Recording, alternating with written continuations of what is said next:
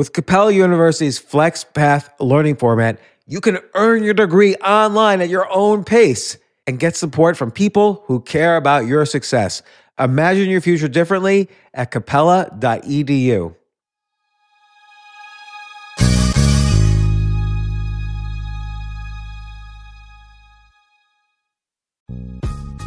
This isn't your average business podcast, and he's not your average host. This is the James Altucher Show on the Stansberry Radio Network.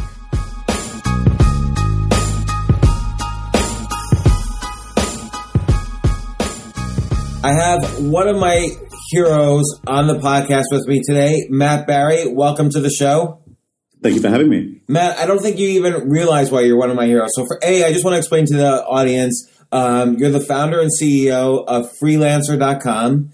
And in 2006, one of the companies that you have since acquired, uh, I outsourced the development of a website for just a few thousand dollars, which I ended up selling for a huge amount just eight months later. So I just love the whole impact that freelancer.com is having on the entrepreneurial economy.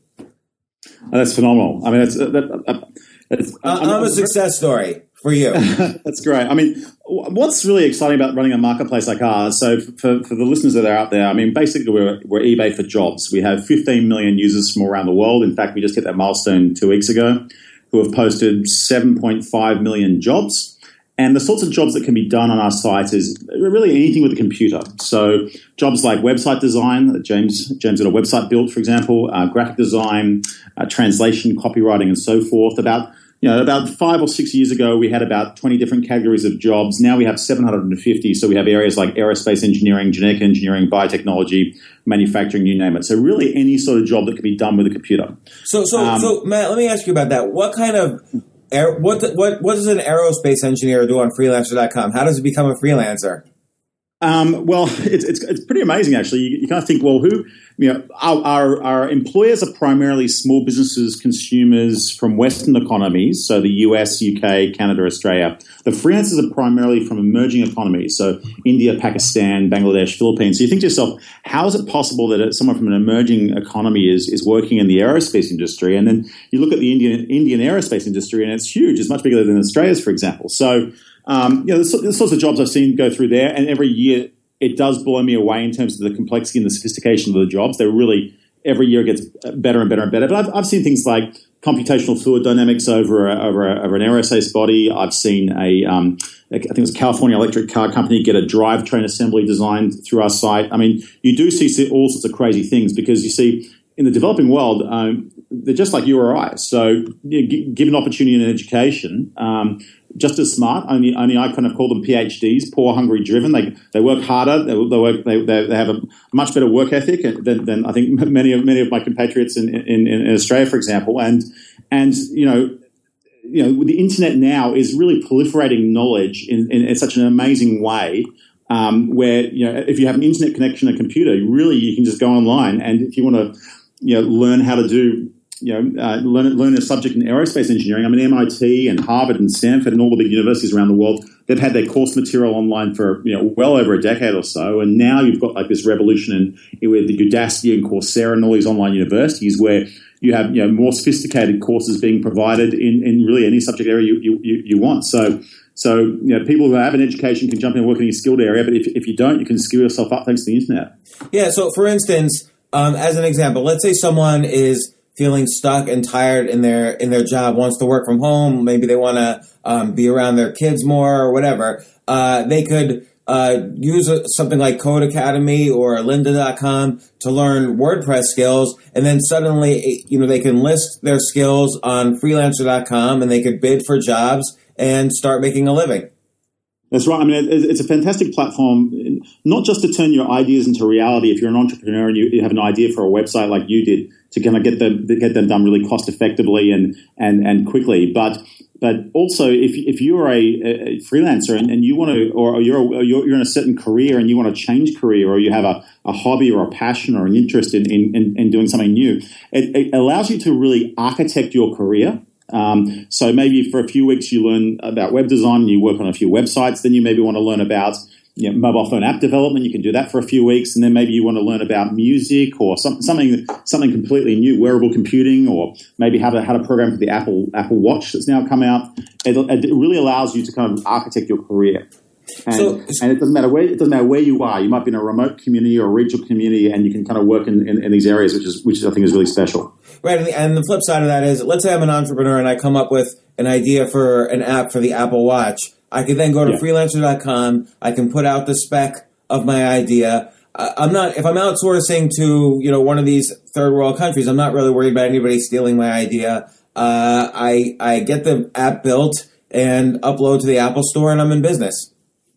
I mean, it's, basically as simple as that. I mean, really, you're only limited by your imagination now. If, if you have that spark of an idea, that spark of creativity in terms of starting a business or starting a developing a product or a service or whatever it may be, we take the time, the cost, and the hassle out of turning that idea into reality by connecting you with an online workforce. I mean, to get like an app built, for example, I think the average price for like an Apple uh, iPhone app at the moment is around six hundred and fifty dollars. So it, it really is quite inexpensive and quite low cost to kind of really get you know get these things done. I don't think most people realize that. I think mo- like I think a lot of people think, oh, I'm going to have to spend twenty thousand dollars for an app, uh, but like I'll just tell you the example. Like so, when I started this this website in in 2006 first I wanted some designs, and so for a couple hundred dollars, they they I specked out the site and they designed every uh, p- page of the site, and then I said, okay, implement it now, code it, and that cost me two thousand dollars to code the first version of the site, and then altogether maybe I spent less than like eight thousand dollars for a site that had millions of users ultimately.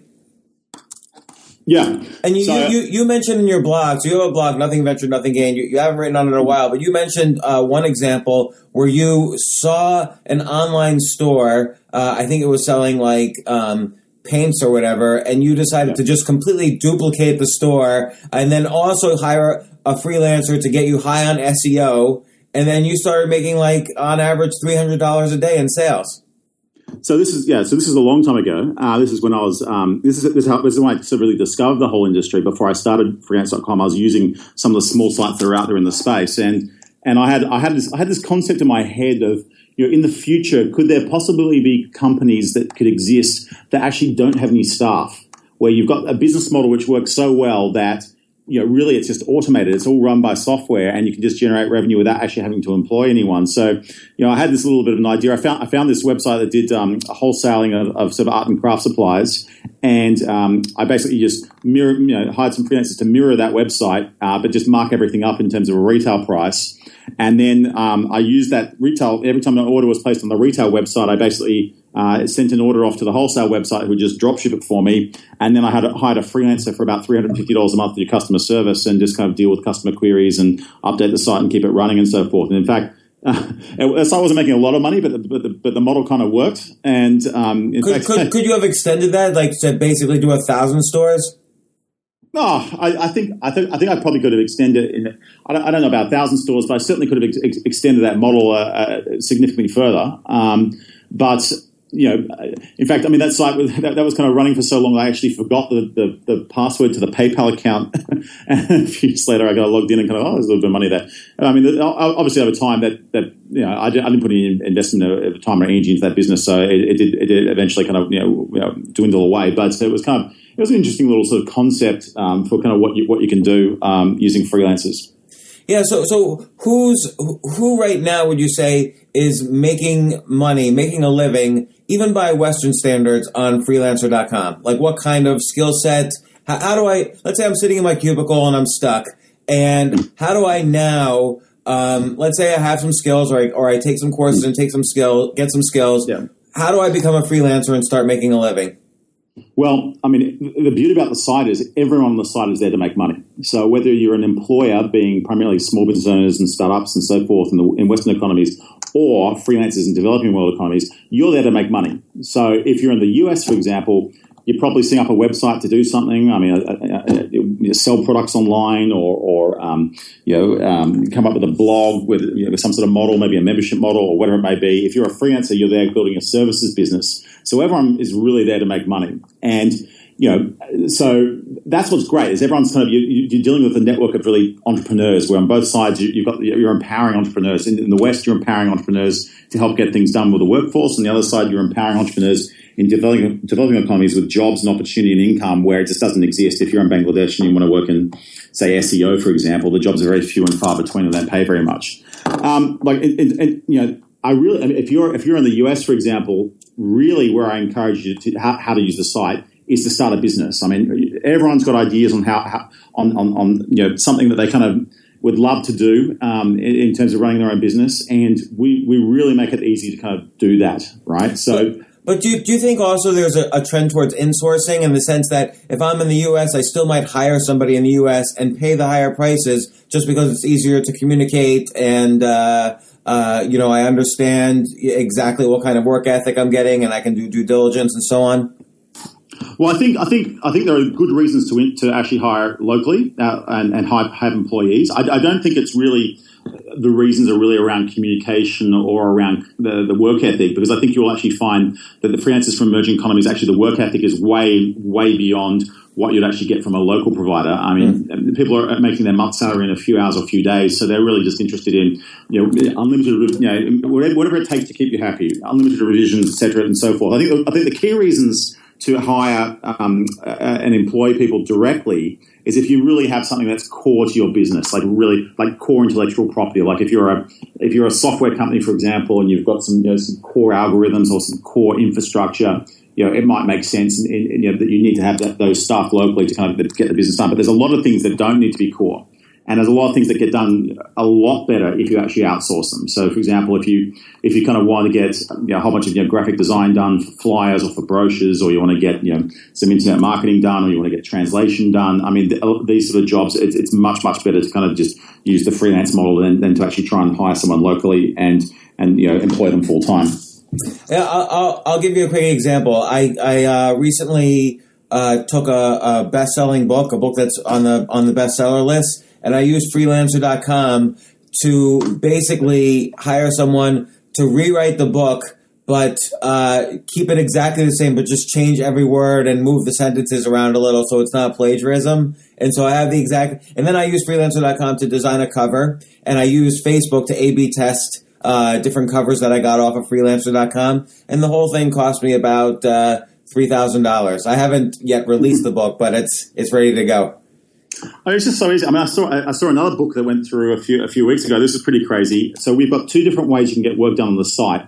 The main way that jobs get done uh, is by posting a project, which is the traditional outsourcing model. So you, you you type a short description of what you want done, you set a budget, you hit post, and people from around the world bid on it, and you can ask them questions and kind of you know pick who you want to want to want to hire, and, and ultimately award them the job. And but we have a, we have another model in which you can get jobs done, which is the crowdsourcing model, and this is where you put up a prize and then people compete for that prize. So you might say, you know, design me a logo. Um, you know, the prize is fifty dollars or hundred dollars or ten dollars or whatever it may be, and then people from around the world will contribute designs, and it's very interactive. You say, I like this, I don't like this, change the colors or whatever, and you can converge really rapidly to a, a great outcome. Now, the book I saw recently used the crowdsourcing model, and the book was a cookbook for designing recipes with saffron. And what they said was, um, I want anyone from around the world can submit a recipe to me um, but you've got to put a nice photo with your submission. And if I like the recipe and I like the photo and, and I select it for the cookbook, I'll pay you seven dollars. And it literally, it was in a, a couple of days that it selected one or two hundred different recipes, and basically the content of the cookbook was done. You just didn't have to get it typeset and and the cover design and so forth, which also is very easy to do on the site. But it, it's just amazing the power of crowdsourcing and, and, how you can just really supercharge the business models and supercharge ideas for products. But if you think about creatively how to how to kind of build these things. So that's amazing. So then they can just upload. They have like a couple hundred recipes. They can upload that to Amazon. They can get SEO going on saffron recipes, and bam, they'll probably they'll make their money back and then some. That's right. That's right. So what's what's like the craziest job you've seen outsourced where you were where you said to yourself, "I can't believe this was put on Freelancer.com." Well, I mean, the stuff that I'm I'm really really really excited about right now that that you know, I, I think it's kind of crazy when I look at it. I guess it's not crazy in the sense of crazy. Is the stuff that people are getting done in the manufacturing sections? So people are people are coming up with ideas like, you know, I want to have a lawn sprinkler that connects to Wi-Fi that will connect to Twitter and Facebook and, and, and tweet certain things at certain times of the day as it's watering the the lawn or watering the, the paddock and, and, and, and, updating its status to Facebook and so forth. And what's actually happening is there's a lot of factories around the world in places like China that have spare capacity and they've, they've all got design teams. And what they'll do is they'll put their design teams onto bidding on these jobs and designing the product for you very, very cheaply. Uh, because they'll say if you want 5,000 units or 10,000 units by next month, here's the price freight on board to San Francisco or, or wherever, wherever it may be. So literally, people are getting products designed with just a spark of an idea. I mean, there was a guy the other day that got a. Um, he, he, wrote in a little story and said, "I had the most amazing experience." He um, he had uh, he was living in a dilapidated mansion, and the, uh, he said his friends called it the Playboy Mansion, and he wanted to run a party. And uh, he was in Australia, and um, he wanted to have these giant inflatable swans in the pool for this pool party. The problem is the only place you could find to buy them online was from the US, and because they weigh 3.5 kilos when they're deflated, it was going to be very, very expensive for the freight to, to ship them across. So he uh, thought, well, maybe I can get someone in China to make them for me really cheaply, and I can kind of bu- buy a bunch of them and sell some of them online and kind of get my swans cheaply rather than have to pay all this, you know, hundreds and hundreds of dollars in freight. And so he posted a contest, again, the crowdsourcing model, saying, design for me an inflatable pool toy swan. Um, I think he put up a prize of about $400 for that. Uh, these factories from around the world, including China, would bid on it submitting 3D designs for the inflatable swan.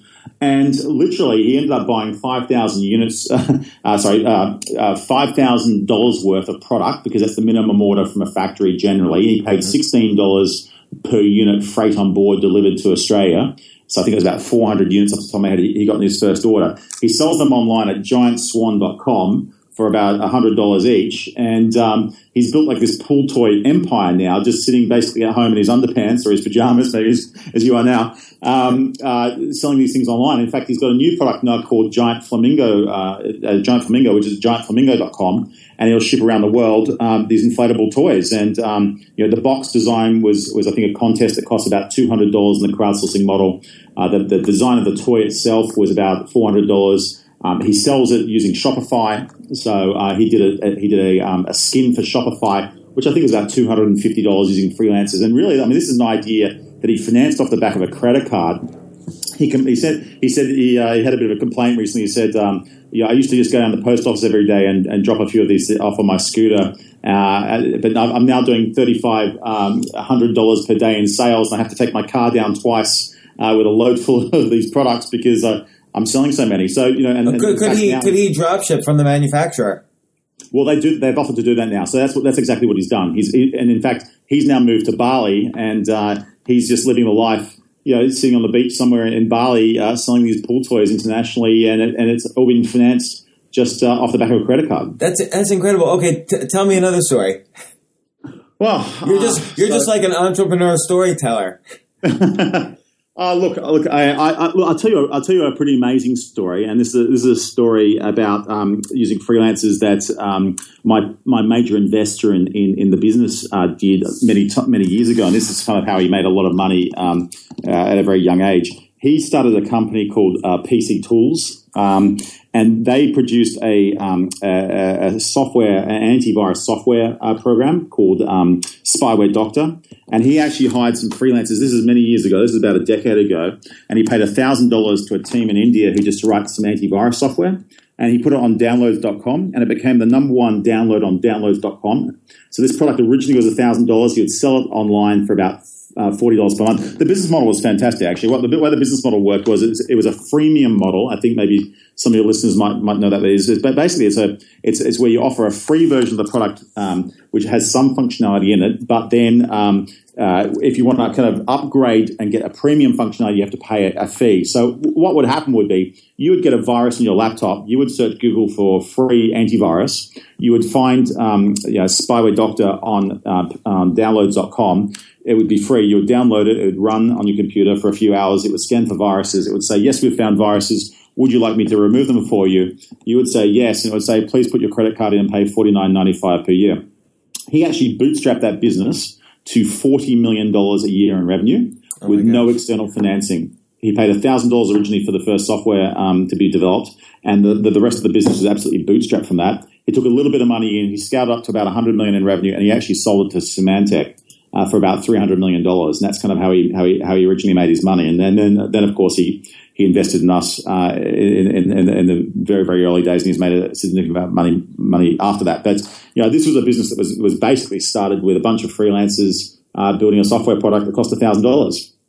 So so you're right now able to see what the what the trends are. Whether people are buying, or uh, you know, they're making apps for Facebook. Are they making apps for Android? Yeah. Are they making apps for yeah. iTunes? What kind of trends are you seeing, and what, what's kind of surprising you in the trends of what people are outsourcing right now? It's um, it's it's pretty time that you asked me that question actually, because uh, we actually publish a, a quarterly uh, trends report called the Fast Fifty. And In fact, that's going to be released on Monday, um, where we look at um, you know, and we think it's a very good forward-looking indicator of what products are doing well, what companies are doing well, uh, what technologies are doing well, and, and, so forth. You know, we've seen a really big boom in all things 3D uh, recently. So, you know, everything from um, 3D modeling for 3D printing right through to animation, video, etc. work. Um, what, do you mean, what do you mean animation video? So you know, people, you know, people are people are you know making videos to show off, you know, show off you know their product, and so they're doing they're doing you know, sort of um, uh, nice little visual uh, animations where they're hiring freelancers to kind of do the graphics for them in those videos and doing that quite inexpensively. So, you know, TV commercials and, and, um, YouTube commercials and things like that. Uh, product intros, um, product, demo, you know, like on, you got the FAQ section now on a bunch of sites. And instead of having a bunch of text there, you can have little videos to kind of explain how the product works and so forth. So we're seeing, seeing a big boom in that.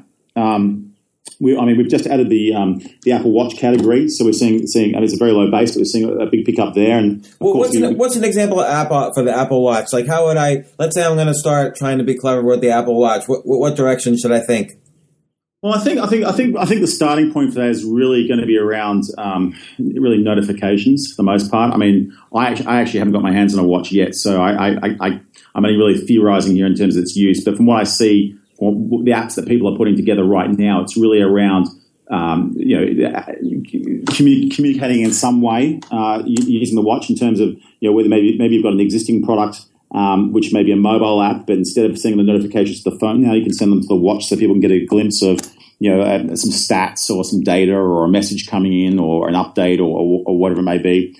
I see. I so it'd be pretty cool. Like for instance, if I have my Google notifications you know, pop up every time my name's mentioned somewhere. I can now have it on my watch.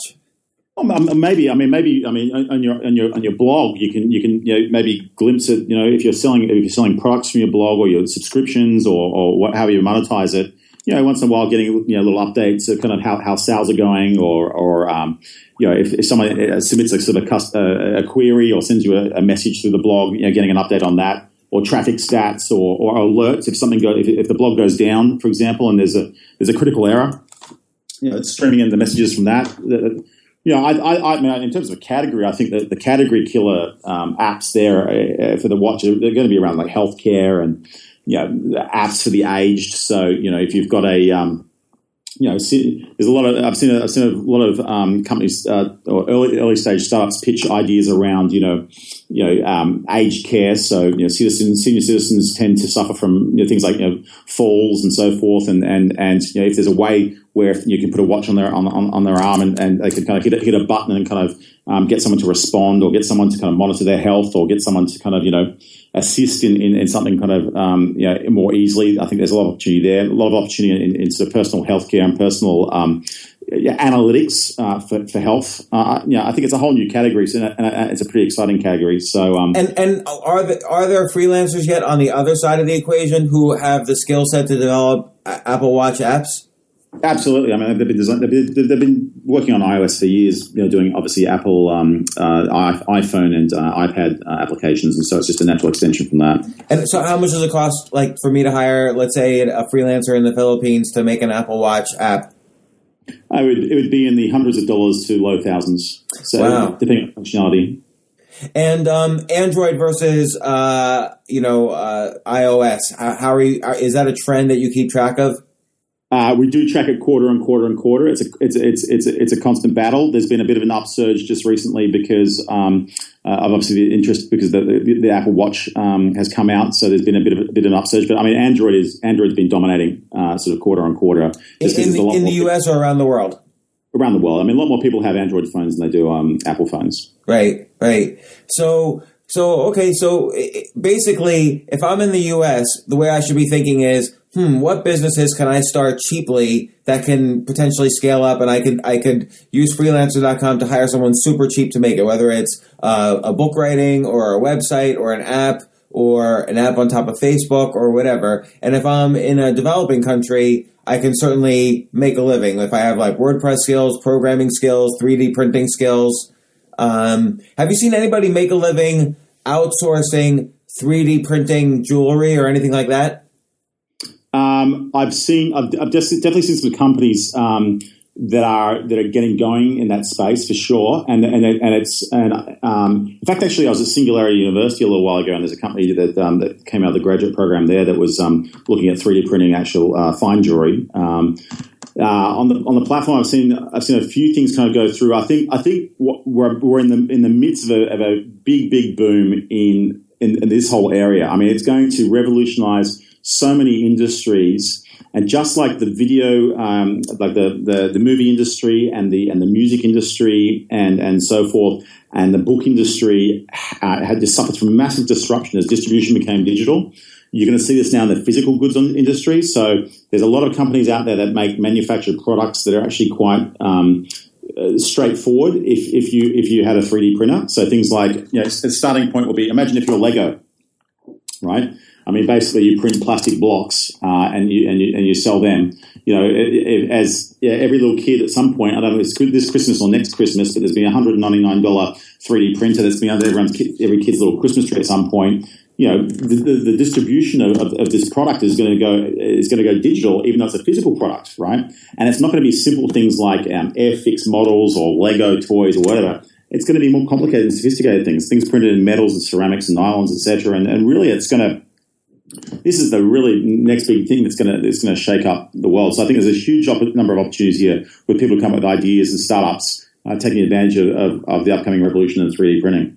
I mean, right now all I can think of is jewelry. Really, like if I if I have a design for jewelry and then I, I outsource to a 3D printer, maybe through Freelancer.com, and then also let them drop ship it for me, and I set up like an Etsy store or an eBay store and have the whole thing running outside of my house.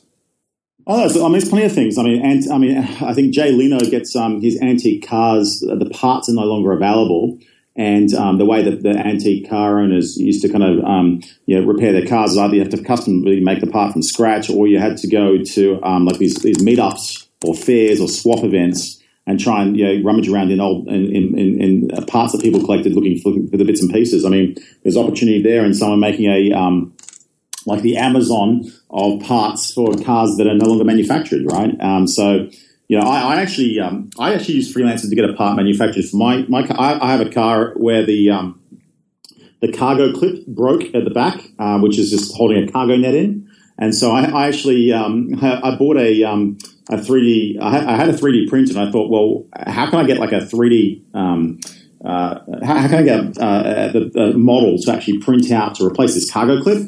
Because like in Australia, it's very expensive to kind of get car parts. So I actually bought a 3D scanner and I scanned in this part. And then obviously the, the, the part that scanned in wasn't perfect. And I actually hired a freelancer to go fix the model up. So they took the model and they kind of they, they made it smooth and, and, and made, made, it you know made it the right size and, and so forth. And I actually printed it out and I, I used it in my car. I mean, it wasn't perfect because the plastic material at the moment in the, in the, in the Replicator 2X I use is um, I think it was either ABS or PLA and it's kind of brittle.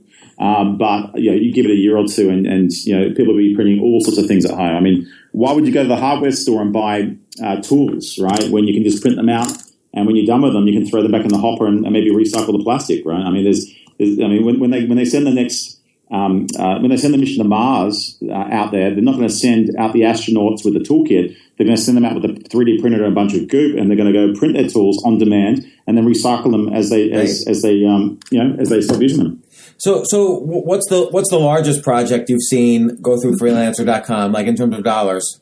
Last time I last time I checked, and it was a little while ago, and this project's ongoing. It was three hundred and forty thousand dollars. It was um, that was uh, a freelancer that was hired to do a, a ongoing series of um, templates for a, a library of, of, of um, website designs.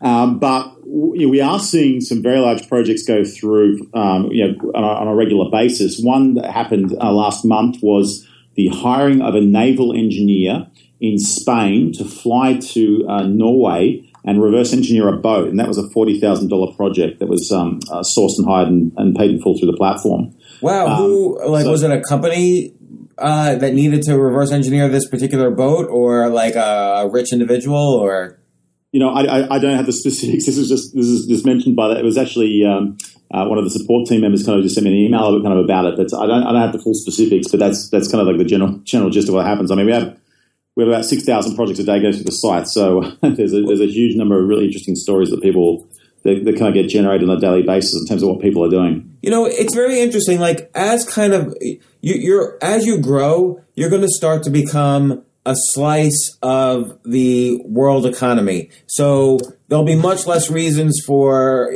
uh, much fewer reasons for uh, large corporations to fill certain jobs when they know they can uh, kind of have a, a chief of freelancing who will outsource many of the jobs on a project by project basis. And you think this could potentially contribute to uh, a general decline in income or, or perhaps an equalizing of income around the world? I do think certainly over time that the world worldwide labour um, uh, you know, wages are, are, going to start to equalise. I mean, you're seeing this already, where you look at countries like China and the, there's rapidly rising wages, Philippines rapidly rising wages. I mean, this is this is all fantastic because the quality of life of someone uh, changes just just dramatically. Um, as they kind of go up that sort of S curve of industrialization. You, when you go from making, you know, you know, ten dollars a day, or even less than that, say, you know, two or three dollars a day, which is you know, you know, the poverty line. You know, the quality of your life going from two or three dollars a day to ten dollars a day is, is, huge in terms of healthcare and education and, and, housing and so forth. And going from ten dollars a day to ten dollars an hour is is, is, is, is, again is just it's just a huge it has a huge impact on people's lives. So you know, I, I, absolutely do think that worldwide wages will will, will um, start to you know, you know they'll continue to rise in the developing world. Um, you know, obviously the, the challenge in the developed world economies is to is to really move up the value chain and and um, you know in countries like the US and, and, and, the UK and so forth, the big edge that that, that um, the countries like ours have is really just the, edu- the level of education uh, of the population and you know, education always has been the, the, lubricant of you know upwards mobility uh, of a workforce, and I think that I think that the key challenge and the key key thing I think Western economies need to think about is really just to really ensure that the workforce is as educated and flexible as possible. And you know, it's a challenge, but the great thing is that that all is all, you know, the whole wealth of human knowledge is now accessible through the internet. And you've got these great great sites like Udacity and Coursera where you can learn a new subject pretty much for free or a very low cost. And so the way that education is going to be distributed globally is, is changing. And, and, and again, that's all heading to an online marketplace model as well, where, you know, the traditional bricks and mortar institutions of your colleges and universities are going to struggle in a world where you can go and get a Harvard or Stanford or whatever lecturer online for free to teach you just about anything you want to learn. Why do you think? Why do you think so many companies still require that degree? Given that um, a getting the degree might not still might not provide the skills necessary for a job, but many of the skills can be acquired now for, like you say, for free or for low cost. Yeah, well, you know, for now it is it is a pedigree getting a, a bachelor's degree. Um, but I, will tell you a, a, an interesting thing that happened a, a, little while ago. And we hired an engineer from Poland uh, to work full time here in the office here in Sydney. And he had just come across the country, and he submitted his transcript. And his transcript, he, he had a master's in robotics or mechatronics from a Polish university, but he also listed uh, the five Coursera courses that he had done um, and the marks he had got for those courses. And actually, my, the team leaders of engineering that were interviewing him, actually, it was interesting to watch. They were more excited about the courses that he'd done on Coursera than they were about the degree. Because they said, "Oh, I've heard about that course. That course is fantastic. That's got this. This, this guy's teaching etc." How is that? And they spent they spent the entire time talking about the course he had done online rather than, than the actual um, the actual uh, degree had done, two degrees had done. Gosh, I hope my uh, I hope my kids listen to this podcast because I really don't want them to go to college. And I take courses on Coursera, and they're brilliant compared to what I experienced in college.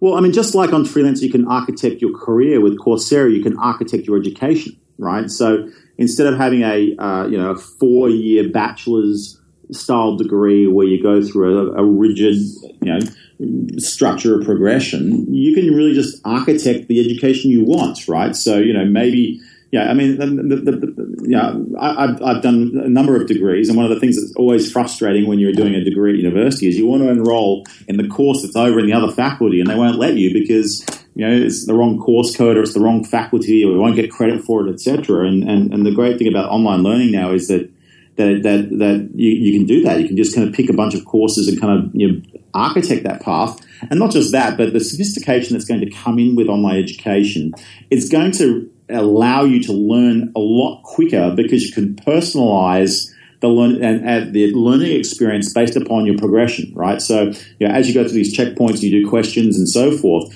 The software is going to know what you where you're doing well, or, you know, so we'll let, kind of let you kind of you know let you progress at a certain pace through that, and where you're struggling, and, and, and it's going to come back and it's going to provide sort of reinforced learning around you know the areas that you're not so good at, and maybe understand that you know the reason why you're struggling in certain areas because you don't have the foundations from a, you know from from some other you know, other areas underneath it, and it's, it's going to it's going to educate you on that. Well, I wonder. I wonder if um, even freelancer.com could become a, a, platform for that kind of education. So let's say I need to learn a certain set of uh, skills about WordPress and integrating with a shopping cart. Um, I want to outsource somebody to, to teach me those skills. Um, oh. you know, potentially you could be like a tutoring platform. Yeah, I, it's funny you mentioned that because I've got um, I've got several dozen of the young engineers here that are really passionate about doing exactly that. In fact, we, we, we run a a hackathon every quarter internally where people come up with their own ideas and kind of work in teams for 48 hours to kind of deliver them. And you know, uh, very often um, a bunch of the teams here work on things around education. Now we have we, we do very little at this point in time. We we, we do certify skill sets. You can do little uh, multiple choice exams on the site in, in, various areas and kind of get a badge to you know to prove that you, you have some knowledge in a particular area. These are pretty basic certifications at this point, but you know I, I certainly do think that an educational offering and and of course you know, with 15 million users, we could populate that educational offering with a whole bunch of content from the freelancers who are skilled in all sorts of technical areas and, and, and niches and so forth. So it is an exciting thing for the future. We are not we're not doing it right now, but like but it, but it is something that a bunch of guys here internally are really passionate about thinking about in the future. The other thing is um, kind of creating a, a, sort of consulting platform. I don't know if you've seen you've probably seen uh, Clarity.fm where I could. Uh, post my skill sets and then say how many dollars per minute I charge, and then people arrange calls with me, and you know people can do consulting via that. Yeah, yeah. So, so I think I, I think that's I think that's an area that sort of LinkedIn going to go into um, in a big way. So, um, I think that you know if you want your five hundred dollar per hour taxation advice, I think at some point in the future you'll be able to, be able to go to like a LinkedIn profile and click on someone and get your you know pay per pay per hour or pay per per pay per fifty minutes, etc. Um, you know, it, again, there's so many different ways you can get work done, right? You, you get work done. There's online uh, project-based work, outsourcing work. There's crowd ways of doing crowdsourcing. You've got ways in which you can pay per action. There's, you know, there's local jobs. There's online jobs. There's whatever. There's you know, there's contract jobs. There's so many different ways people can work, which is which is really exciting. And you know, over time, we're going to build our offerings in all sorts of different areas. And so, so what was there kind of like a critical point where you were like, uh, oh my gosh, this is a great idea and I'm doing nothing with my life at this point, so I better start this and, and get going? Like, how did you sort of get into this? Uh, it's, it's kind of an interesting story. Um, so, my, my, I mean, my background is I, I, I, did computer science and engineering. I went to Stanford in 97, 98. It was quite fortuitous in terms of the time. I did a master's in electrical engineering um, uh, there. So, did, did you know Larry Page and Sergey Brin there?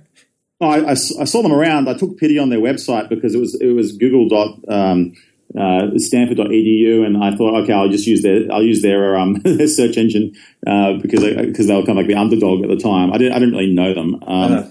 uh, in my class, however, I, did, I mean, t- technology entrepreneurship class was one of the guys who founded um, PayPal, uh, Ken Howery. Uh-huh. So you know, you, you're right in the middle of the whole the whole thing. Um, it's it's kind of funny if I knew kind of now what I knew back then, uh, it would be pretty amazing. But um, uh, you know, it was, a pretty exciting time. There was, there was just so much innovation going on, and and even even while you knew, you, would see all these little startups kind of on campus, and kind of at the time you thought, well, that's kind of interesting. Is it going to take off, etc.? And then you know, ten years later, these are you know very very very large companies. It, it's it, it, was a pretty special. It was a pretty special place. It was a pretty special time. Well, to be fair, but, um, also, what, what's your, your, company is public on the Australian Stock Exchange. What's the what's the yeah. market capitalization of your company?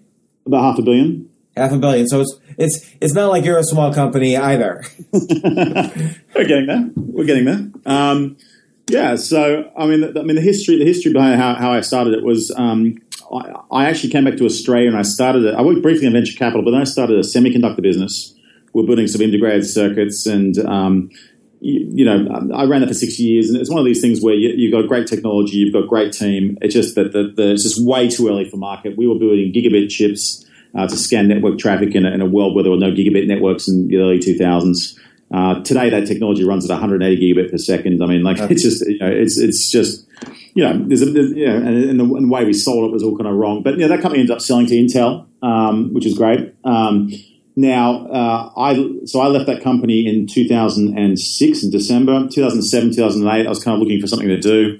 I was working on a few little side projects, and one of the side projects I was working on was um, just uh, helping someone with, with a website.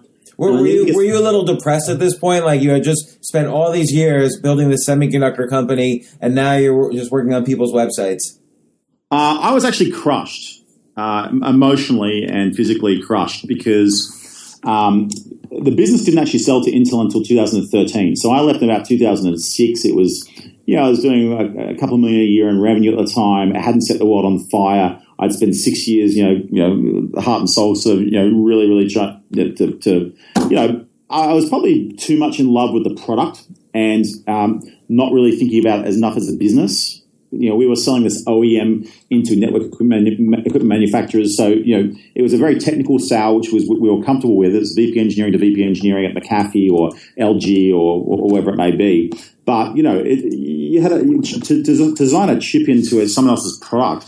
I mean, the product might have an annual product cycle. You've got a two-year then potentially sales cycle to sell the product in, and then and then you got to design it in, which maybe takes up to eighteen months, and then then they'll ship a product and, and because it's hardware, they're not going to put you in all the products. They'll put you in maybe a small product line, and you know it just takes forever to kind of. It just it just the business model was all wrong. We should have we should have made our own boxes and sold the boxes directly in, a, in an enterprise sales model, but yeah, we were inexperienced in sales and we were a bit scared about that, so we kind of went down a different business model route. So there's a whole bunch of different failures there, but anyway. You know, I was pretty crushed, but I walked out of a business that, you know, it just taken so long to kind of get going. And, you know, I, I just, you know, it's it's just it was just it's, it's very very tough to be an entrepreneur, but um, especially when most companies don't don't succeed or kind of limp along for a while. Right. And I was I was kind of looking for something to do. I was really just keep you know keep, keeping myself sort of entertained a little bit, uh, helping helping someone uh, a few people build, build some websites, and you know I had to get some data entry done. So I had to fill in a spreadsheet with the name name of a bunch of businesses, the email address, the phone number, the URL, etc. And you know, I thought maybe I need to get about hundred, a, thousand of these um, in the spreadsheet. Uh, it's really boring work. The way the way you've got to do that is you've got to Google search for these businesses and then enter in the contact details. I thought, you know, someone's little brother or sister would love to do this job. I'll pay them maybe two dollars per row um, to fill in the details. It's about thousand rows. I'll pay them about two thousand dollars. Surely, some, someone will love this job. And you know, it just took. You know, I spent four months trying to find someone who would do this job, and I, it was just impossible. I'll define people, but I'd work for half an hour. They'd tell me it's really boring. I said, yes, I know it's really boring. I'm paying you $2,000, right? Uh, you know, I've got soccer practice, I've got exams, I've and, and then eventually, I, after four months, I just got really, really frustrated.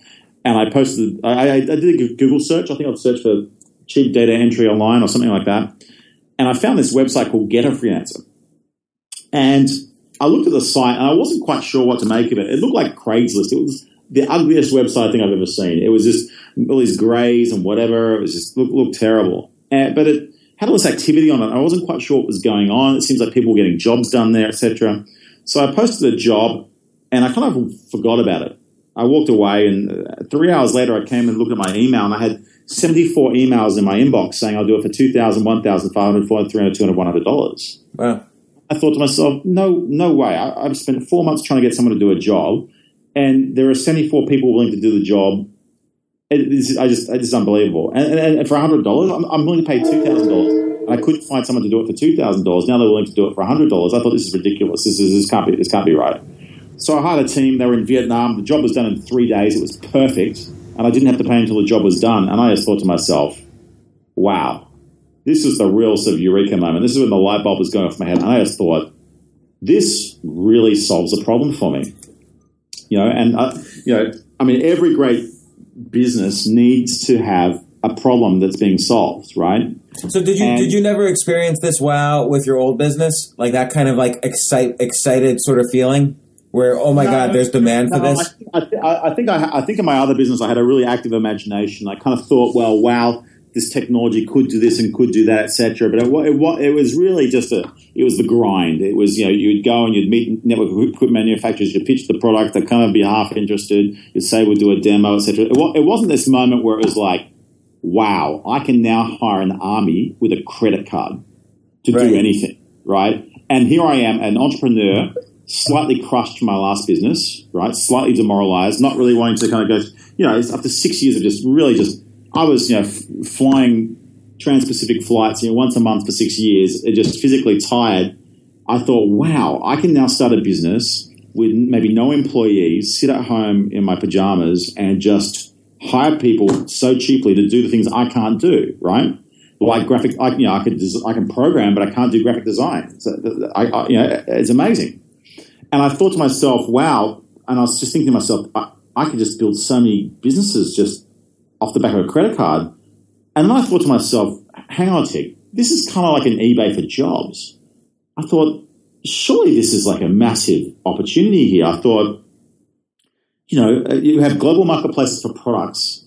Surely global marketplace for services is kind of an obvious category that no one really had thought about at that point in time, really. And I thought, why hasn't eBay done it? Right? I thought, I thought, and so I, I thought I need to get into this space. I thought this is amazing. So I started a website called bititout.com and I hired freelancers off Get a freelancers to copy Get a freelancers. So, you know, I'll, I'll do programming, they'll do the graphic design and, and this, that, the other. And after a few weeks, I got a basic little prototype up and running. And I kind of figured out the model. I thought, okay, well, uh, let's do a little rudimentary financial model. How much money do I need to raise to kind of get this going? Maybe I need to raise about $4 million to get it going. Uh, so, oh, gee, you know, that's going to that's gonna take a while. And I did a bit of survey of the space. And there were, there were hundreds of little companies trying to do this. Um, but none of them really had any traction. There was about 12 that had some traction, but no one really had set the world on fire at that point. And I thought to myself, wow, no one's going to really finance me to be the number 13. And um, so maybe I need to try, try and really buy rather than build and see if I can kind of buy one of these sites to kind of get a bit of a head start. So I asked about six or so of them, are you interested in potentially selling to me? And about three or four of them said, yeah, I'm interested in selling. For cash or for equity were they going to sell? Uh, cash. I, I had no, I had no equity to offer them at that point. I was just a guy at home in his pajamas, right? So I said, um, I said, well, okay, well, how much, how much do you want? And ironically, the one I liked the most was the one I used first, which was Get a Freelancer. And the reason why I liked it is because it had more traffic than any other website in the world uh, in this space. And the reason why I found it was because they dominated in search engine optimization, SEO. So when I typed in cheap data entry, they ranked number one. Huh, And, okay. and that's why they had so much traffic. It's just the the site was ugly. It was it was badly put together. I mean, the guy who ran it did a fantastic job getting it where, where, where, where it got to. Had about half a million users. Uh, had a huge amount of traffic. It just it just it you know it, it just was badly monetized. And Well, so, why, why did they want to sell rather than they, they must have saw, seen the growth potential here? Well, the, problem, the, the issue is the whole industry only really got going around 2008, 2009. And the reason why is because before 2008, 2009, there was no real internet in the developing world. So the primary driver of this business is wage arbitrage, right? And the fact that you know you can get a website built for $100 that will cost you $1,000 somewhere else in the, in the US, right? And before that, I mean, back in 1999, if you think about this industry, the value proposition was um, that website that's going to cost you ten thousand dollars from the local web designer, you can get it done through a website where it will cost you ten thousand dollars as well. But back in 1999, the internet was kind of slow. Uh, there was no Dropbox. You couldn't really share files easily. You couldn't upload them. You, had- you had to meet the designer down a cafe at some point and give him the, the CD-ROM or here to give you the CD-ROM, the files back, etc. So it was kind of a bit of an inconvenience going through a website to get these things done. It- it- I mean, the, the speed of the internet wasn't there, the tools weren't there, and so on. But over the years, you know, internet got better and better. The tools got better and better. They, you know, software, you know, started eating the world and headed into the cloud and all that sort of stuff. And but around 2007, 2008, 2009, a few things happened. It was kind of a confluence of events. Number one, the internet hit the developing world. So for the first time in the Philippines or uh, Indonesia or India and so forth, you could maybe get a, home internet connection um, and so on. And so the developing world was going, was going online. So five billion people were connecting to the internet over, you know, at the moment, we're, we're, we're, about we're about three billion. We have five billion people who earn under ten dollars a day who want to go online. And and when you know, the minute they hear about one of their friends making a month's salary in a few hours or a few days, all of a sudden it's just wow, how, how can I get on the internet? Right? Like this is this is amazing, and it's a really powerful motivator to get connected and and, and, and skill up and and, and learn and, and, and get in there.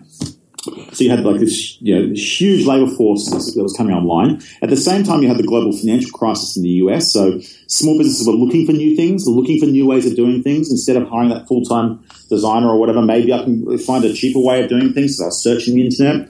You had a lot of people in the US out, out of work, and they weren't so much going online and freelancing, although some were, but they suddenly had a lot of time on their hands. So you know, that website I've always promised to build or help build for my wife or, or for my, my, my grandmother or for a cafe or, or, whatever it is, you know, I've got some spare time now. I'll help them out, right? And, or that side project, you know, I've always wanted to kind of figure out if I could get a little app, app build or whatever it may be. Uh, you know, I've got some spare time now to kind of go, go get that done, right? And so you had, had demand suddenly coming and looking for new ways of doing things. You had supply coming online in a big way the software tools were getting there. You had you know communication, voice over IP, things like that. Now you, you can actually communicate and so on. And so the industry only really just started around that time. So so all these guys who started back in 1999, 2000, 2004. They've been running their business for a long time. Like, so Get a Freelancer started in 2004. By 2009, it's been five years just trying to get the business growing. And it was growing. It was just that it was just five years of hard, hard, hard work being a little bit too early for the market. And you know, at that point in time, I said to him, "How much money do you want?" He told me the price. I thought, "Wow, that's actually less money than than, than I was going to raise to start a business from scratch." So I may as well try and buy this business. Can, can I ask? How, can I ask how much money? I mean, it's probably yeah, public. It's, it's public now because we're a public company, so all yeah. this stuff gets disclosed in disclosure documents. It was three and a half million dollars. So, so and it was doing about a million dollars a year in revenue. Wow. So so you know, I thought, wow, you know, that first, you know, any entrepreneur would know this. That first million dollars in revenue is the hardest million dollars you'll ever make in your entire life. It is just that first million is just so tough. Once you've got a million dollars in revenue, it's kind of like an optimization uh, operations research problem, right? You kind of you can pull a few levers over here. You know, you can, you can statistically test that, with A/B testing and so on. Was that better or was that worse? If it's better, let's keep doing that. If it's worse, let's do it. let's revert, let's do something else. And so, you know, that once you get over that hump of the first million in revenue, which is what this site had done for me, then you're away, right? And I knew I, I, there was a lot of problems with the site and how it worked, the business model, etc. And you know, the, you know, basically, I said, "Great, let, us do it." I got, so, I got, so you uh, knew, you knew, like you were able to say to potential investors, "Hey, they're doing a million in revenue, but I know with a few tweaks, I can get this up to like five million in revenue." Yeah, I, I, I, I, did. Now, the, the, unfortunate thing is, the, none of the investors would actually would understand it, right? I mean, most venture cap, early stage venture capital investors expect four guys in a room with PowerPoint and no revenue. And I hear I was saying, well, I want to I want to buy this site, and um, it's doing a million a year in revenue, and it's been running for whatever years, and you know, and it's run by a guy living on a fish farm in Vanuatu, a Swedish guy. And they're like, what? And they look at the site, it looked terrible. Like, what what is this? A, a, Swedish guy living on a fish farm in Vanuatu? This site looks. What, what is, this is? They wouldn't understand it. Or the ones that would understand it go, this is kind of like a management buy-in. So management buy-ins, I'll give you five percent of the company to kind of you know whatever. And it was just, it was and it was very very tough. Um, but I found uh, there's a guy I knew. Uh, Simon Clausen, who um, had started PC Tools, that story I told you about before about right. the antivirus software, and he got it straight away because I mean he had started his original business like like you, you, mentioned your website and how you got that done so cheaply and you'd sold it, right? I mean, he'd done the same thing, right? So he'd, he'd built a software business using freelancers. And he thought just thought straight away, he just got it, right? So uh, he gave me the money uh, and I bought the business, and then and then I kind of you know, went there and I fixed up all the the bugs that I kind of saw in the site, and I got the graphics up to date. And, and you know, every time I improved something, the revenue went up, and I could use that revenue to hire more people. And that, I mean, that's all I do in this business is I look for incremental revenue opportunities, and, and as I make a dollar more, I hire another person.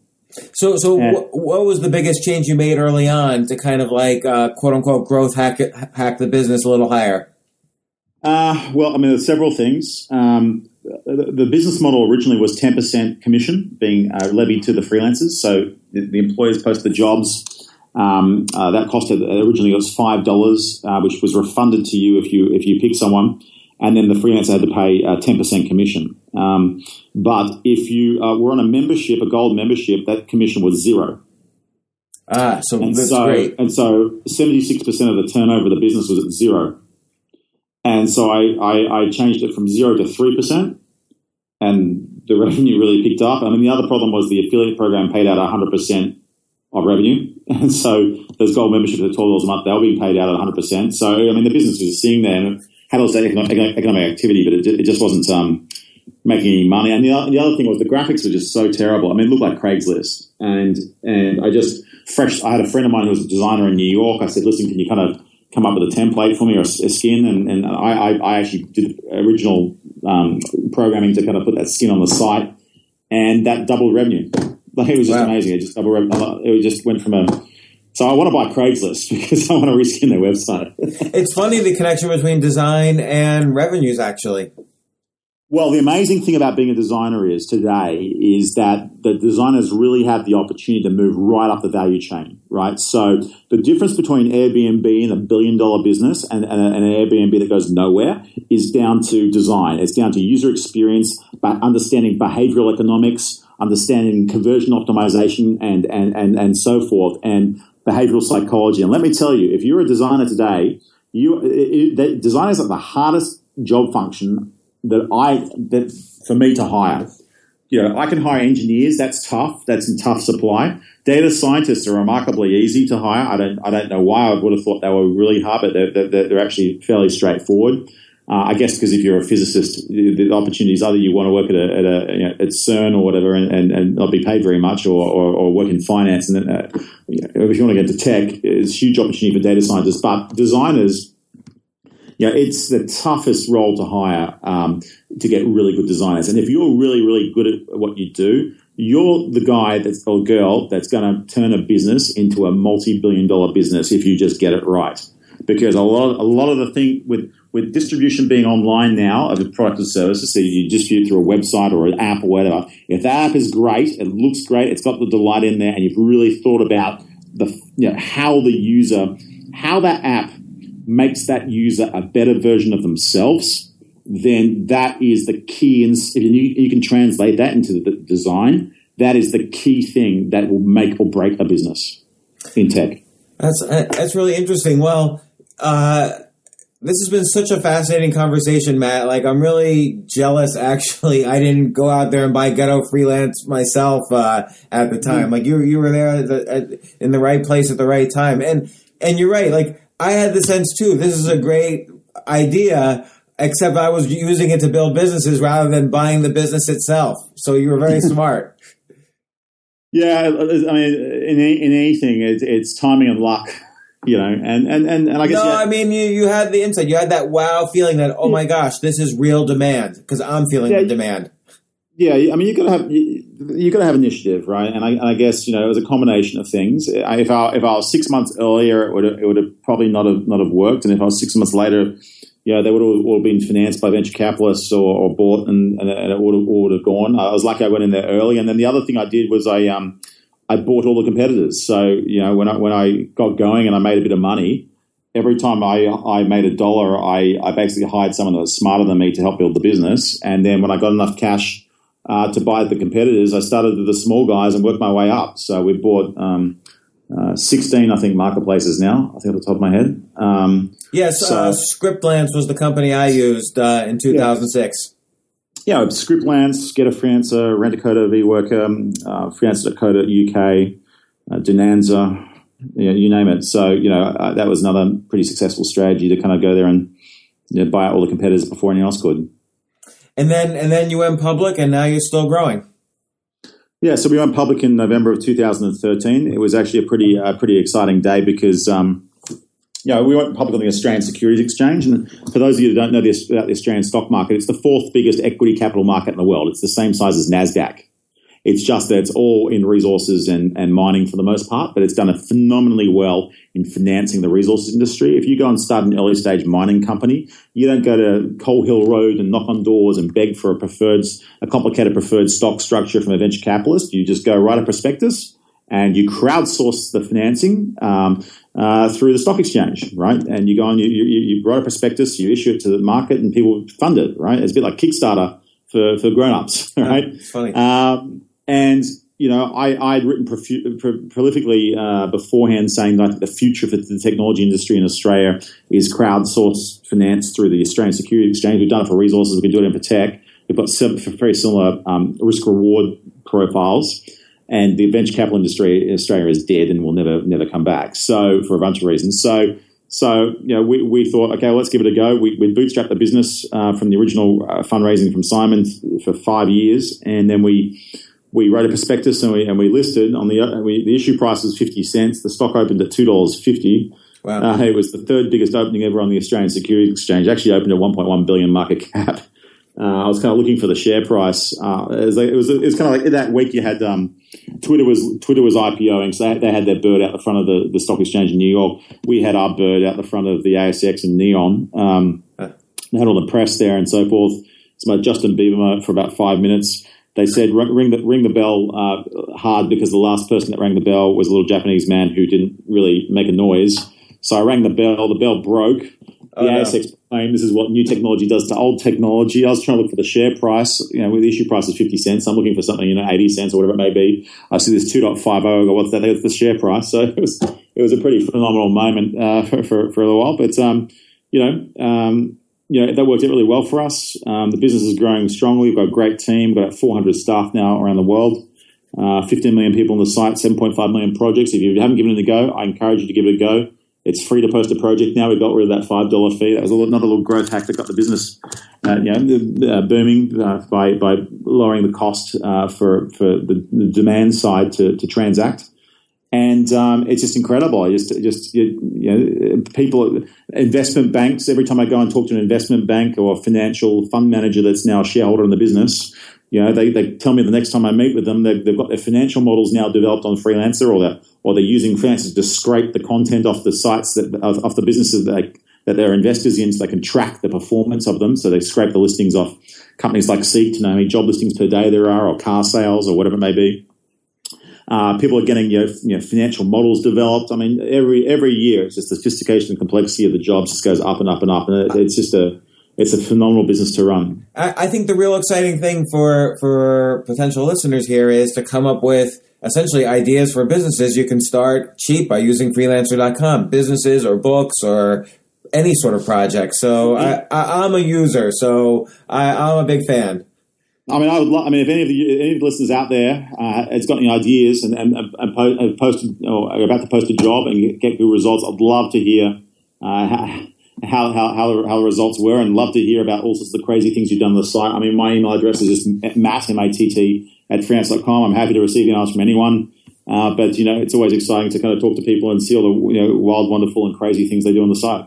Well, Matt, thanks so much. Uh, I know it's like I don't know if it's is it the middle of the night or the middle of the morning in Australia. It's, it's uh, almost midnight midnight on a Friday night, so it might be time for a beer or two. Yeah, well, good luck and I, thanks so much for taking the time, and um, I hope people use the site and and good luck. Likewise, thank you very much. I really enjoyed the conversation. Thanks, Matt. Bye. Me too. Okay. For more from James, check out the James Altucher Show on the Stansberry Radio Network at stansberryradio.com and get yourself on the free insiders list today.